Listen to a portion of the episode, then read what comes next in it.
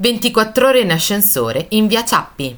Sono gli anni 70. Il monsignore, Alberto Sordi, e una disinibita ragazza dei tempi, Stefania Sandrelli, restano chiusi per 24 ore in un ascensore di un palazzone di periferia. La scena viene effettivamente girata in un palazzo di via Ciappi.